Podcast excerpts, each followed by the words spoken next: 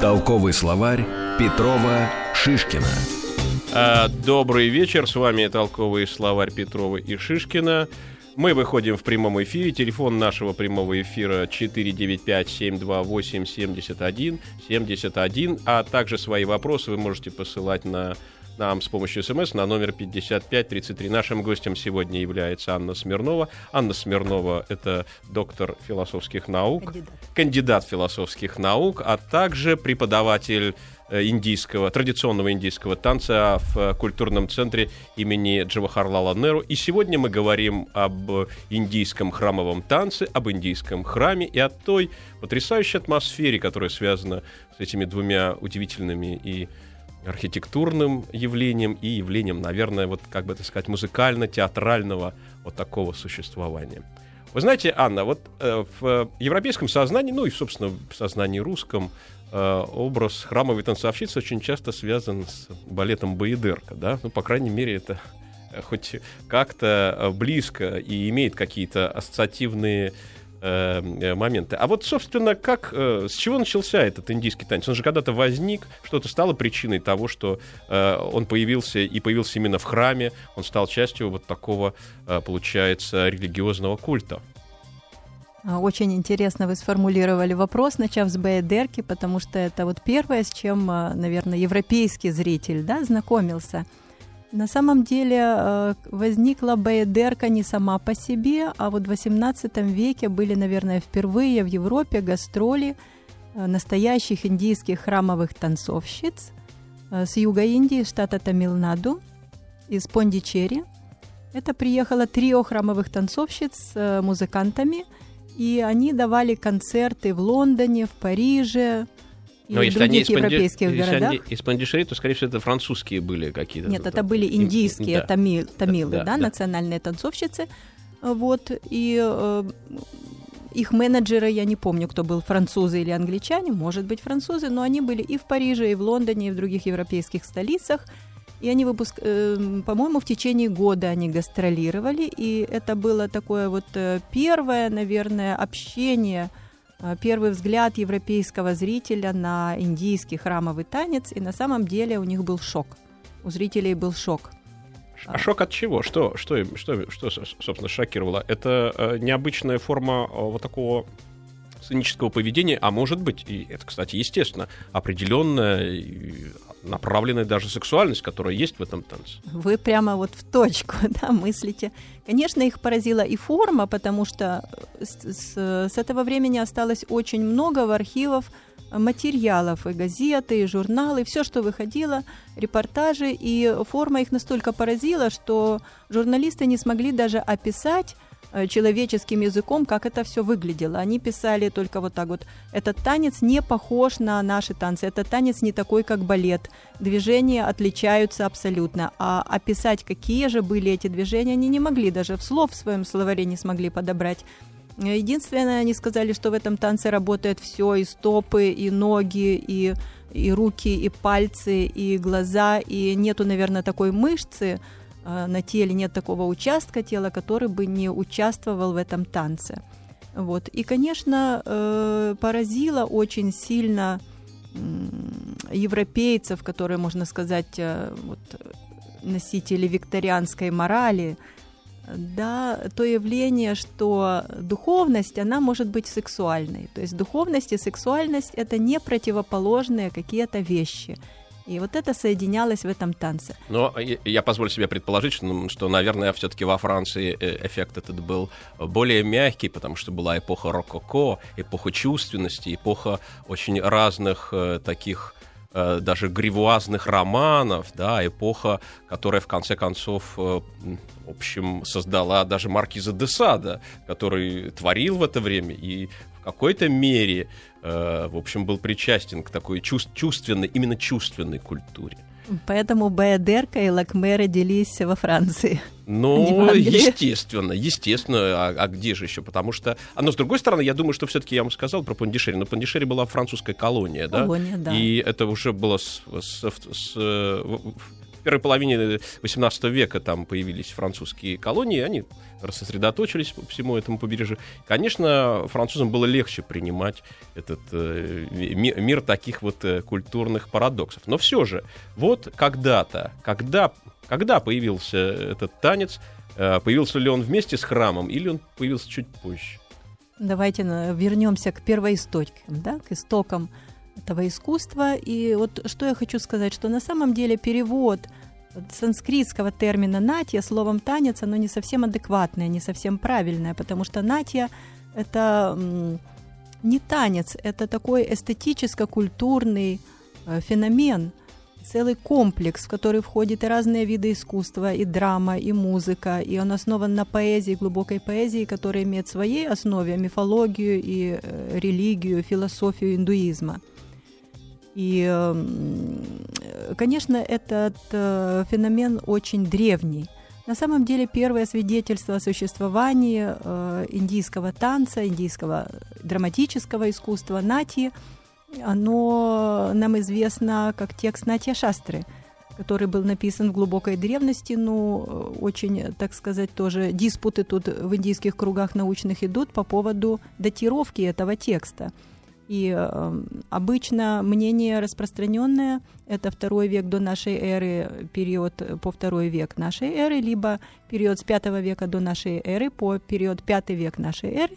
Но находятся ученые, которые, так сказать, придерживаются новой хронологии индийской истории, и они относят этот текст на много-много столетий назад, считают, что он является современником Рамаяны и, так сказать, уходят вглубь веков, называют такие цифры, что мне даже страшно произнести. Ну вот смотрите, французский балет был порожден э, отчасти, да не отчасти, а в прямом смысле желанием э, короля солнца иметь э, у себя в оленем парке домики со своими, в общем, наложницами. По сути, люди, приходившие на балет, на французский тогда, в конце XVIII века или даже раньше, они созерцали э, пассий, пассий короля солнца, да? А что все-таки происходило с э, танцовщицами в индийских храмах? Э, Там ведь тоже была какая-то система своей этики, может быть, э, не совсем нам привычной и понятной. Очень все на самом деле похоже. Король Солнца ведь тоже сам танцевал, да, даже вышел на французском языке такой фильм э, «Король танцует», да, где он играл главную роль.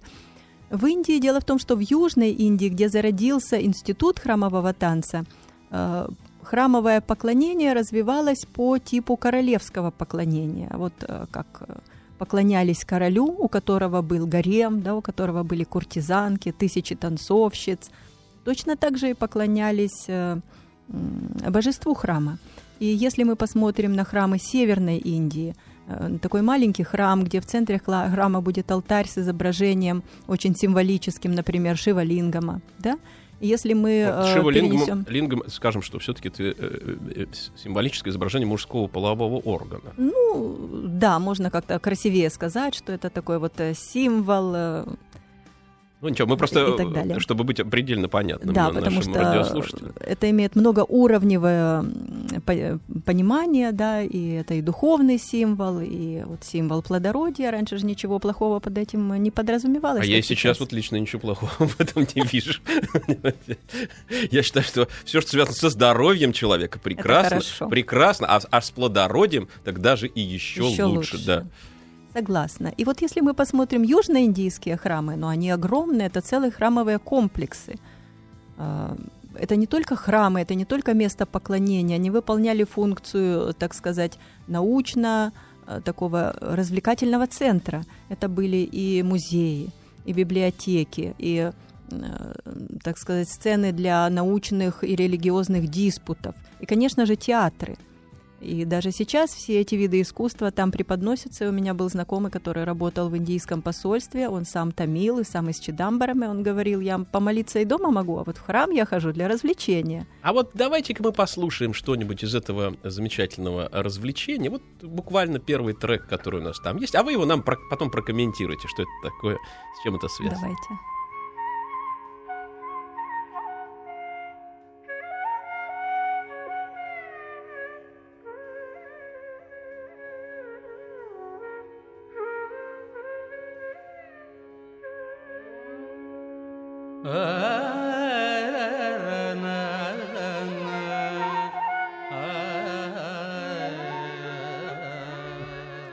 Мы должны привыкнуть к тому, что индийская музыка, индийские танцы, они достаточно длительные. Там не бывает на минуту или на две или на три.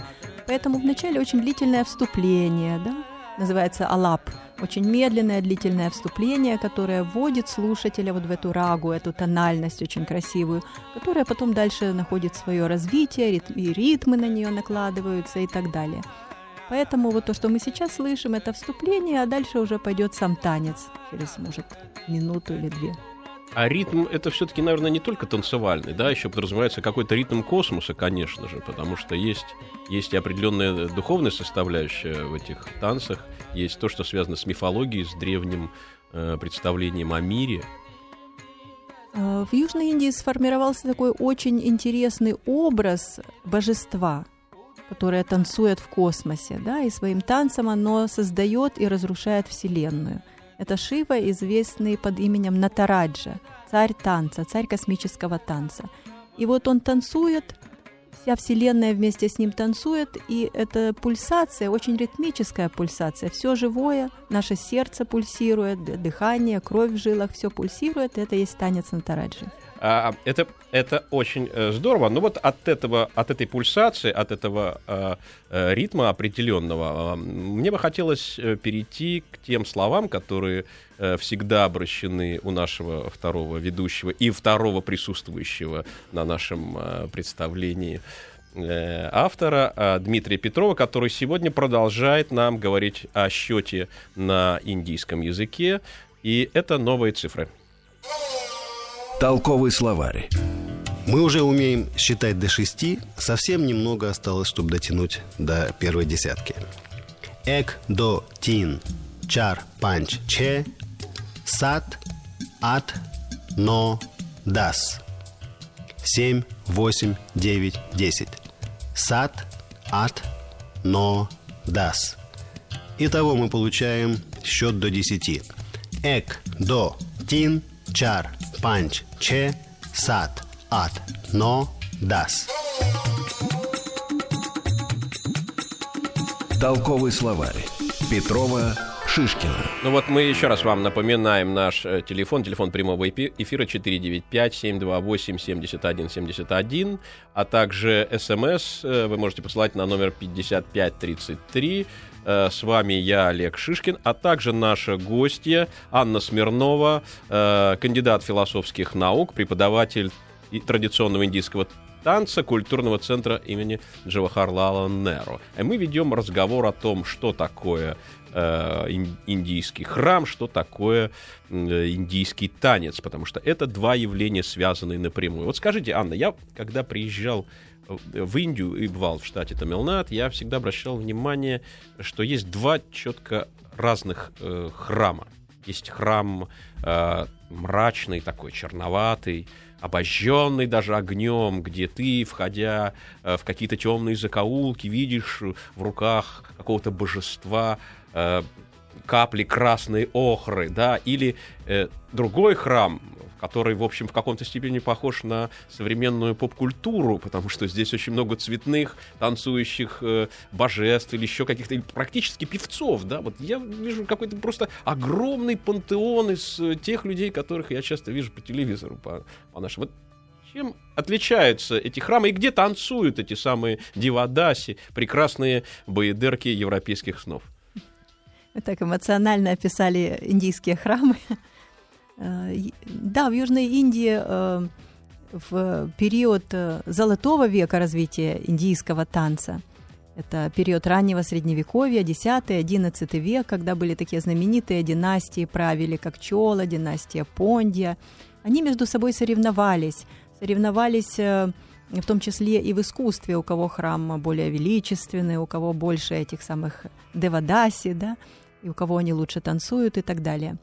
Девадаси это боедырки. Вот, вот Девадаси это храмовые танцовщицы, дева-боги, даси служительницы, служительницы божеств, которые выходили ритуально замуж за божества храма и исполняли роль как бы воплощения их жены, земного воплощения богини. Ну, тогда мы скажем, что и божествами там выступали брах брахманы, как я понимаю, или А, нет? Божествами выступало само идол храма, да, Идол, либо да. Шива, либо Вишну. Но Вот это- там же ведь происходил совершенно не, как бы, необычный процесс, Ну, да? то, что там происходило, давайте оставим в стороне, Хорошо, потому у нас что в программа каждом... э, для детей, в том числе, которые могут э, неправильно нас понять. Да, ну, действительно. наверное, происходило, но мы это знаем из описаний христианских миссионеров. Вот, всему можно доверять, не всему. Вот, и в каждом храме были свои условия, поэтому э, одно дело это идеальное, Но у нас есть еще один сви- свидетель, Афанасий Никитин, который написал «Хождение за Да, три моря», да, и да, там, да, честно тут говоря, не- возмущался тем, что там происходило. И то, и вообще, ну, друзья мои, ну мы должны себе представить, в средневековой Индии люди ходили практически голые, Ну, там очень а на жарко. юге, да, ну... Да, они и ну, сейчас да, ходят. в общем, не, ну сейчас, э, сейчас я бы все-таки так не сказал, а тогда, да, вот, в общем, человек не считал, в общем, что он раздетый. Ну, конечно, он что-то прикрывал, но все прикрыть он не мог. Вот, вот в чем была проблема, да. Вот. Но, тем не менее, где происходит этот танец? Зародился храмовый танец в, э, в храмах, посвященных богу Шиве, потому как Шива Натараджа, и он стал настолько популярным, этот храмовый танец, он настолько стал красивой иллюстрацией к вот этим религиозно-философским идеям индуизма, что другие храмы, э, традиция Вишну и даже джайнисты и буддисты тоже на какое-то время его э, в себе взяли на вооружение. И э, потом индуизм развивался по двум основным течениям. Это шиваизм, это вайшнавизм. И в храмах Шивы танцевали, и в храмах Вишну танцевали, и танцуют сейчас. И я имела тоже такое большое счастье быть э, участницей многих храмовых фестивалей. Я танцевала в храмах Шивы, это храм Чидамбаровский, храм Бригадишвара в Танжавуре, даже храм Тирупати, это храм Вишну, самый богатый в мире, храм богаче Ватикана. Ну и масса-масса других храмов, где вот такая древняя атмосфера, где множество паломников, где множество танцовщиц. Вот тоже интересную деталь я хочу упомянуть что при инаугурации тысячу лет назад храма Бригадишвара в Танжавуре танцевали, выступали 400 девадаси одновременно. И вот два года назад, когда вы, четыре года назад в Индии праздновали тысячелетие этого храма, танцевали уже тысячу профессиональных танцовщиц, и они все танцевали синхронно. Вы знаете, у нас, по-моему, есть телефонный звонок. И, если это возможно, э, мы сейчас послушаем, что, что нас спрашивает. Да, говорите, пожалуйста. Здравствуйте. Здравствуйте, здравствуйте. Э, Я звоню вам из татарской деревни, из Башкирии. Ну, Меня зовут хорошо. Флюра. Я вас смотрю тут по телевизору. Да. Во-первых, комплименты Анне. Она так- такая элегантная, симпатичная женщина. И, и мне даже показалось, что у нее платье в мотивах каких-то национальных. Правда, не знаю, Абсолютно- каких русских абсолютно или верно. индийских. И э, что я хотела? Во-первых, я хотела сказать, вот когда вы э, от Петрова передали небольшой такой, этот, как называется у вас? Ну, По- скажем, цифры. маленький урок э, Да. индийского языка. И что интересно, я не знаю персидского языка, тут об Индии даже речь пока не идет. Э, Я поняла, потому что у нас дни э, недели, душамбе, э, по-татарски уж я говорю, это во всех языках э, Ну, национ- ну, этих бл- близкая. Душанбе, культура сишамбе, в- чаршамбе. по, по языку, Ду, да. э, Як, ду, э, э, чарш, пянш, это персидские э, эти числа. Что интересно, значит, индийцы все-таки взяли э, исчисление от э, персов. Но- ну, это так, просто к примеру. Скорее всего, Я хотел- Наоборот. Скорее всего, все было в одном, в одном потоке Да, сначала. в одном флаконе, как да, бы, да. да, и Э, не ну, я у. Анны хочу спросить, она меня заинтересовала, хотя я вот не любитель особо индийских фильмов, не сентиментальный человек особо так. Я Но мне нравятся танцы и песни индийские, очень нравятся. Э, В детстве мы тут в клуб ходили, когда еще маленькая была, у нас индийские фильмы, у нас полно народу, ну, понимаете сами. Вообще Россия вся любит и Индию, и э, Ну, конечно. ее музыку, танцы. Но я хотела спросить, вот откуда вот вообще интерес произошел? Э, А- Анна, вообще, Ан, меня интересует личность, наверное, Анны больше.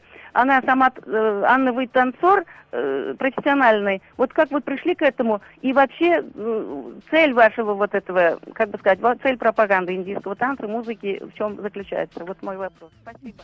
Спасибо, спасибо большое за вопрос. Отвечайте, Отвечаю, да? отвечайте, да. Ну, я думаю, что а, а, по индийской традиции личность, она не так важна. Искусство — это самое главное, а уже личность в искусстве мы все благодарны нашим предшественникам, нашим учителям и э, получаем от этого удовольствие. Ну, почему я пришла, я э, попытаюсь кратко остановиться. Когда я была студентом юридического факультета университета давно, я очень интересовалась философией вообще, индийской философией в частности, и эзотерикой. А вот Почему это произошло, мы узнаем после некой информационной паузы, поэтому оставайтесь с нами. Толковый словарь Петрова Шишкина.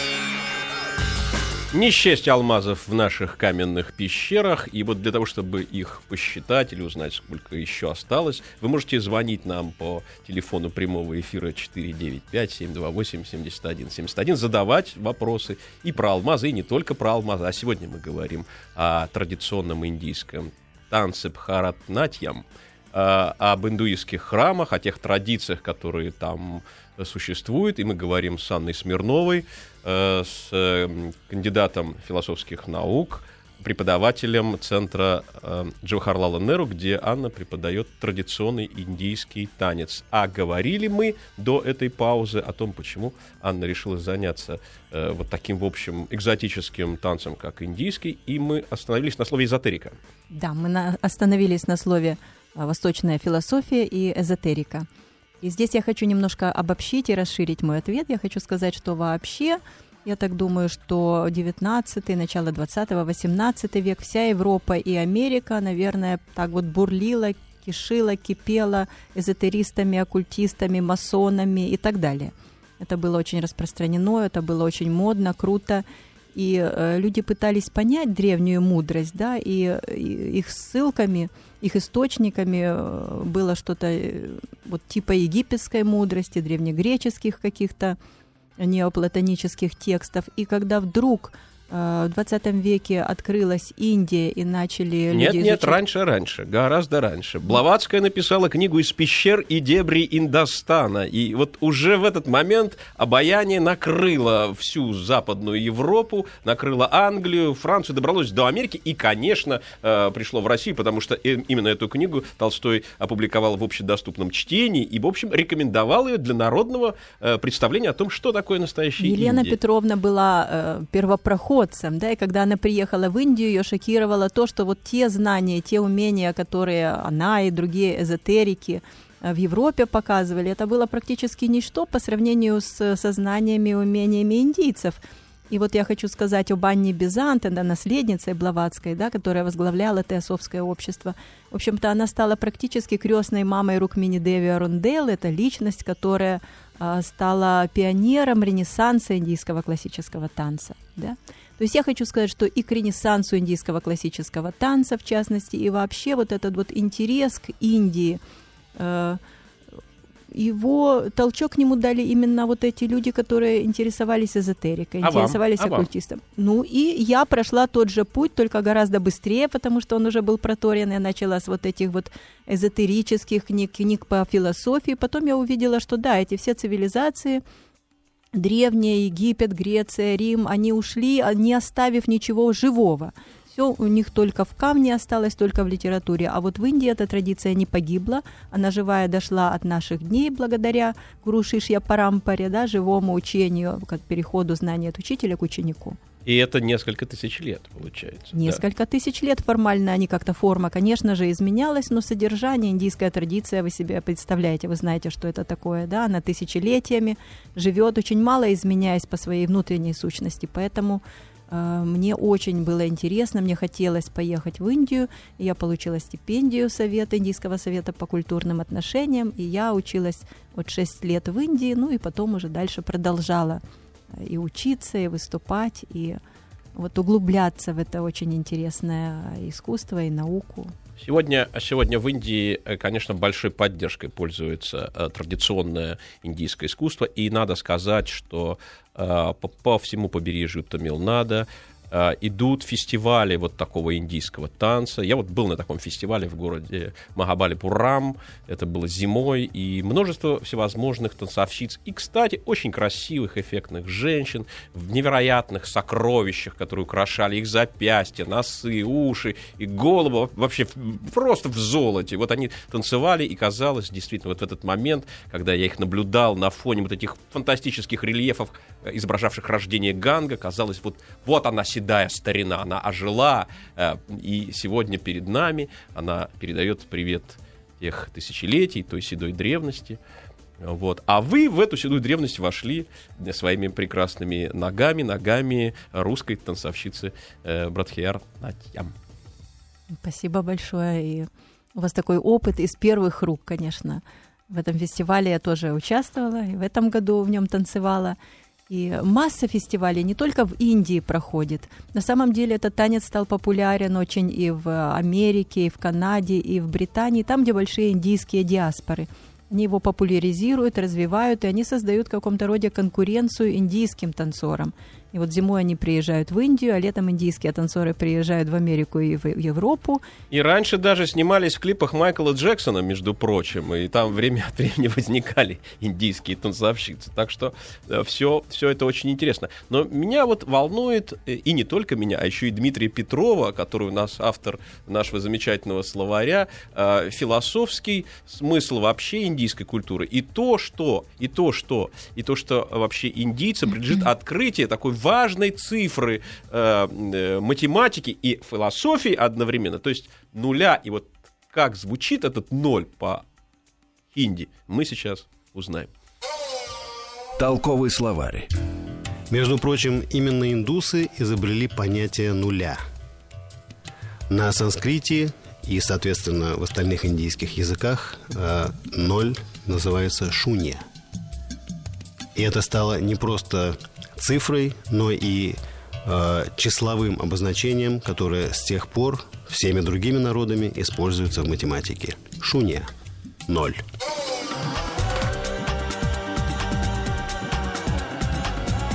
Толковый словарь Петрова Шишкина.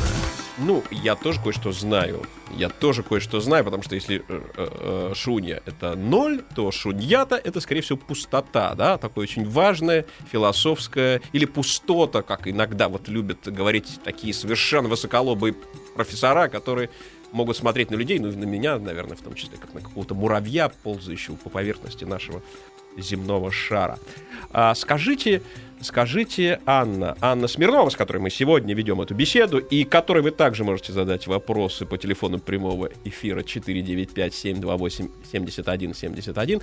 Анна Смирнова, преподаватель э, традиционного индийского танца э, культурного центра имени Джавахарлала Неру. Скажите, а вот сегодня те э, девочки, наверное, это в основном же девочки или не только, которые приходят к вам учиться, они э, что ими движет? Вот просто ли, э, так сказать, развлечение или, может быть, какие-то более, э, скажем, тонкие мотивы? Да, это вопрос такой очень э, э, важный и очень тяжелый для меня, потому что я хочу сказать, что индийское искусство у нас, отношение к индийскому танцевальному искусству, скорее всего, э, к людям приходит через кинофильмы, через болливудские фильмы. И на самом диск. деле... Танцор диска с Митхумом Чакраборти, один из самых известных, где, в общем, танцы сменяют один за другим. Да, на самом деле в, э, там их и нету, этих храмовых танцев, да, там совершенно другое искусство, и когда они начинают делать вот начальные упражнения, это же все непросто, это все тяжело. Эм, они сталкиваются с тем, что вроде бы простые на вид движения имеют очень сложную координацию, их очень сложно выполнить. И они даже имея какую-то или танцевальную подготовку, или они долго йогой занимались, они приходят к выводу в том, что они в каком-то, э, в каком-то роде инвалид.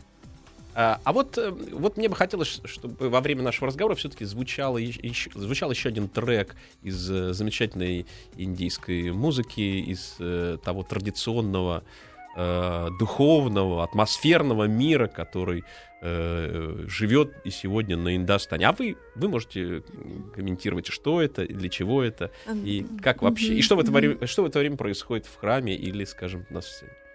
В этом виде танца есть две части. Одна часть чисто декоративная, это технический танец, очень красивый, а вторая часть это описательная. Поэтому музыка тоже различается в этих двух частях. Если идет такой вот очень четкий, жесткий ритм, да, и произносятся не э, слова, не поэзия, а такие специальные слоги. Это будет декоративный танец. На самом деле он имеет очень глубокое значение. Вот вы говорили о философской да, основе танца. Он основан на концепции янтры. Янтра – это э, графическое изображение световой вибрации божества, которая соответствует определенной мантре. И вот это такая вот э, божественная алхимия, божественная геометрия, когда создается в микрокосме храма макрокосм всей Вселенной, в которой танцует Натараджа. И вторая часть – эмоциональный, сюжетный танец – а, описывает какую-то э, какую-то легенду, какой-то миф индийский, очень красивый. И здесь э, танцовщица выражает свои чувства по отношению к божеству, чувства своей любви, такие интенсивные, по аналогии с, любви, с э, человеческой любовью. И, и эти движения, они практически являются текстом, да, получаются? И вот тогда движения являются текстом. Это такие средства художественной выразительности, своеобразный язык жестов, язык выражения лица, движения глаз, бровей. То есть он читается, вот как вот э, в фильме, фильме «Туманность Андромеды», где, э, значит, посланцы других цивилизаций выражают себя с помощью языка танца. Я думаю, что Ефремов, собственно, писатель Ефремов имел, скорее всего, это в виду, да, когда вот, значит, он вспоминал этот, э, именно язык, да, это именно язык. В нем есть слова, в нем есть предложения, в нем есть заключение, и даже моралите, э, которое, э, значит, через вот этот жестовый мир через движение рук и ног все-таки посещает человека. И я вот удивлен тем, что, конечно, мы говорим, с одной стороны, вроде бы о танце, об индийском, а на самом деле мы охватываем всю культуру. Вот звучало слово янтра. Янтра — это очень, это очень важная вещь, особенно для тех, кстати, кто увлекается йогой, кто занимается концентрацией своего внимания. Если у него есть дома такая маленькая янтра, он может посвятить этому несколько минут своего времени, расслабиться и получить глубочайшее удовольствие от того, что сегодня у него будет ровное дыхание и прекрасное настроение. А, скажите, Анна, а вот э, когда вы э, первый раз попали вот э, в атмосферу вот такого учебного заведения в Индии, вот что-то вам особенное запомнилось? Вот что вас, э, может быть, э, что, что-то показалось, наверное, вам как бы необычным или, или несколько странным, ну, впрочем, может быть, может быть, и не показалось. А, ну, у меня, мне все показалось странным, необычным. У меня был, конечно, такой шок и такой вот ступор. И когда я видела эти танцы, которые репетировали студенты, мне казалось, что я это никогда не запомню. Я никогда это не повторю, я ни одного движения не смогу сделать, потому что танцы длинные на самом деле, и вот центральный номер программы Бхаратнатима занимает от 30 до 40 минут, может быть и больше. А все-таки есть еще и танц- танцовщики, да? Э, мужчины тоже танцуют, да, мужчины тоже танцуют, обязательно, потому что это был как танец драма, также и сольный танец, ну, конечно же, женами божеств были только женщины, храмах, но мужчины танцевали, танцевальные драме они участвовали. И они изображали и женские роли, и мужские роли, и технические танцы, и декоративные. А сейчас мужчины танцуют тоже все наравне с женщинами. И мужской танец очень интересный и имеет свою особую такую харизму и привлекательность. Но мужчины в основном изображают божеств, да, как, как я понимаю. Ну, они подстраиваются, потому что репертуар, он веками был отработан на женщинах, и тексты говорят о любви вот этой конкретной женщине к богу Шиве, и она просит его прийти она не может ни спать, ни есть, не находит себе места, плачет, смотрит вечером на Луну и видит в отражении лунном э, в, на глади озера лицо Шивы или там Кришны. Мужчины такое танцевать не могут, да, поэтому они подражают Шиве, они показывают танец самого Шивы и подбирают постепенно, ставят новые какие-то номера. Ну вот э, на, на фразе о том, что мужчины подражают Шиве, а, мы сейчас уходим э, в небольшую паузу, но, но, тем не менее, мы остаемся с вами, так что буквально через короткое время мы будем снова э, с вами на связи и будем продолжать наш, наш диалог с Анной Смирновой.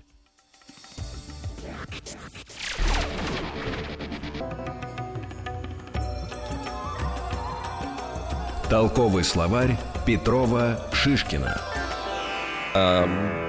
Мы продолжаем нашу беседу с Анной Смирновой. Анна Смирнова, кандидат философских наук, преподаватель Центра Джавахарлала Неру, преподаватель традиционного индийского танца. А, вот все же э, танец связан с храмом. Храм связан с философией. Э, все в этом мире имеет э, какое-то большое значение, которое не исчерпывается только лишь семиминутным даже актом танца, да, не исчерпывается э, существованием этих храмов, которые наверняка когда-нибудь будут разрушены. Но во всем в этом находится глубочайшее смысловая какая-то компонента, да, вот для чего все это, для чего танцевать эти танцы, для чего строить эти храмы, для чего нужно исповедовать те или иные философские или религиозные, кстати, взгляды. Вот вы себе, как э, человек танца, задавали такие вопросы? Конечно, задавала. Я хочу постараться в двух словах э, уместить свой ответ. Мне кажется, что танец это не просто вид искусства, да, это э, духовная работа. Если между танцем и йогой поставить знак равенства, это будет правильно. Только танец это более продвинутая йога. И вот, например, что йогам нужно сделать, чтобы остановить э, работу мысли, бег ума? Им, наверное, нужно подышать час, потом на голове постоять, сделать пару асан – а вот когда начинает студент приходит на занятия по индийскому танцу и начинает учить базовые движения, и он видит, что ноги работают, делают одно, стопы другое, руки третье, пальцы четвертое, глаза пятое, у них э, такой шок, что у них ум останавливается моментально. Они ни о чем не могут делать, больше думать, потому что у них многоуровневая концентрация. Второй аспект – это контроль э, эмоций, контроль психологический. Когда мы учим Навараса, это девять основных эмоциональных состояний. Мы используем дыхание, как показать гнев, как показать влюбленность, как показать другие чувства. И тогда танцор учится контролировать свои собственные чувства, показывать на сцене идеализированные чувства и контролировать всю аудиторию, которая автоматически вместе с ним дышит. И последний аспект пхакти, когда мы чувствуем божество внутри себя. И пятый аспект это когда мы все-таки задаем вопрос: а что это? Что это? Что это? И вот что это на этот вопрос нам сейчас ответит э, Дмитрий Петров, э, естественно, на языке хинди. Толковый словарь. Когда мы приезжаем в Индию, наше любопытство постоянно заставляет нас задавать вопросы. Что, где, почем? Извечные вопросы, которые мы задаем постоянно – Начнем с самых главных. Что это такое? Е, кя, хе. Это что есть, буквально. Е, кя, хе. Е, кя, хе. Что это?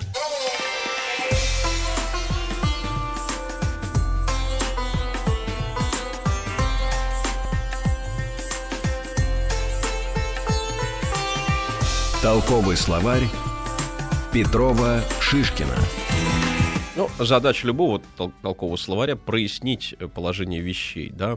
Сегодня нашим собеседником э, являлась Анна Смирнова, и у нас есть вот сейчас такое вот небольшое, небольшое, небольшая традиция. Вот в конце нашей передачи наши гости дают какой- какой- какую-то важную индийскую мудрость нашим радиослушателям. Ну или тем, кто, кстати, будет, будет когда-нибудь танцевать индийский танец, кто придет и вольется в этот э, культурный, культурный пласт. Вот что бы вы могли посоветовать?